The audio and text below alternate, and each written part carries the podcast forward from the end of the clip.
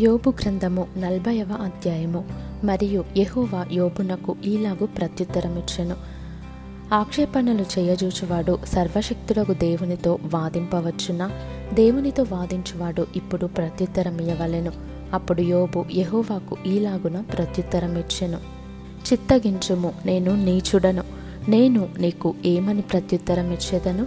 నా నోటి మీద నా చేతిని ఉంచుకొందును. ఒక మారు మాటలాడి తిని నేను మరల నోరెత్తను. రెండుసార్లు మాటలాడి తిని ఇకను పలుకను. అప్పుడు యహోవా సుడిగాలిలో నుండి ఇలాగూ యోగుతో ప్రత్యుత్తరమిచ్చెను. పౌరుషము తెచ్చుకొని నీ నడుము కట్టుకొనుము. నేను నీకు ప్రశ్న వేసేదను నీవు ప్రత్యుత్తరము నీవు నా న్యాయమును బొత్తిగా కొట్టివేసేదవా? నిర్దోషివని నీవు తీర్పు పొందుటకై నా మీద అపరాధము మోపుదువా? దేవునికి కలిగి ఉన్న బాహుబలము నీకు కలదా. ఆయన ఉరుము ధ్వని వంటి స్వరముతో నీవు గర్జింపగలవా? ఆడంబర మహాత్మ్యములతో నిన్ను నీవు అలంకరించుకొనుము. గౌరవ ప్రభావములను ధరించుకొనుము. నీ ఆగ్రహమును ప్రవాహములుగా కుమ్మరించుము. గర్విష్ఠులైన వారినందరినీ చూచి వారిని కృంగజేయుము.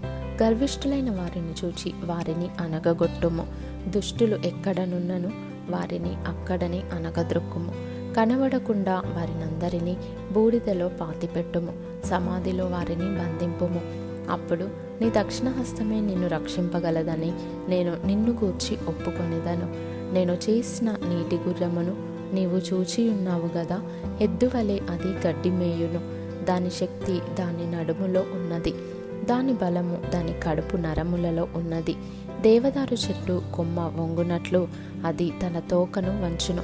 దాని తొడల నరములు దిట్టముగా సంధింపబడి ఉన్నవి. దాని ఎముకలు ఇత్తడి గొట్టముల వలె ఉన్నవి. దాని ప్రక్కటెముకలు ఇనుప కమ్ముల వలె ఉన్నవి. అది దేవుడు సృష్టించిన వాటిలో గొప్పది. దాన్ని సృజించిన వాడి దాని ఖడ్గమును దానికిచ్చెను.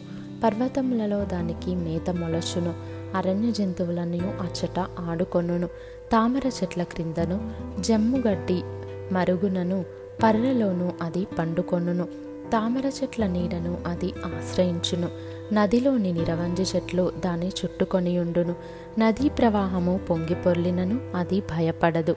యోర్ధాను వంటి ప్రవాహము పొంగి దాని నోటి యొద్దకు వచ్చినను అది ధైర్యము విడువదు. అది చూచుచుండగా ఎవరైనా దానిని పట్టుకొనగలరా? ఉరియొక్కి దాని ముక్కునకు సూత్రము వేయగలరా?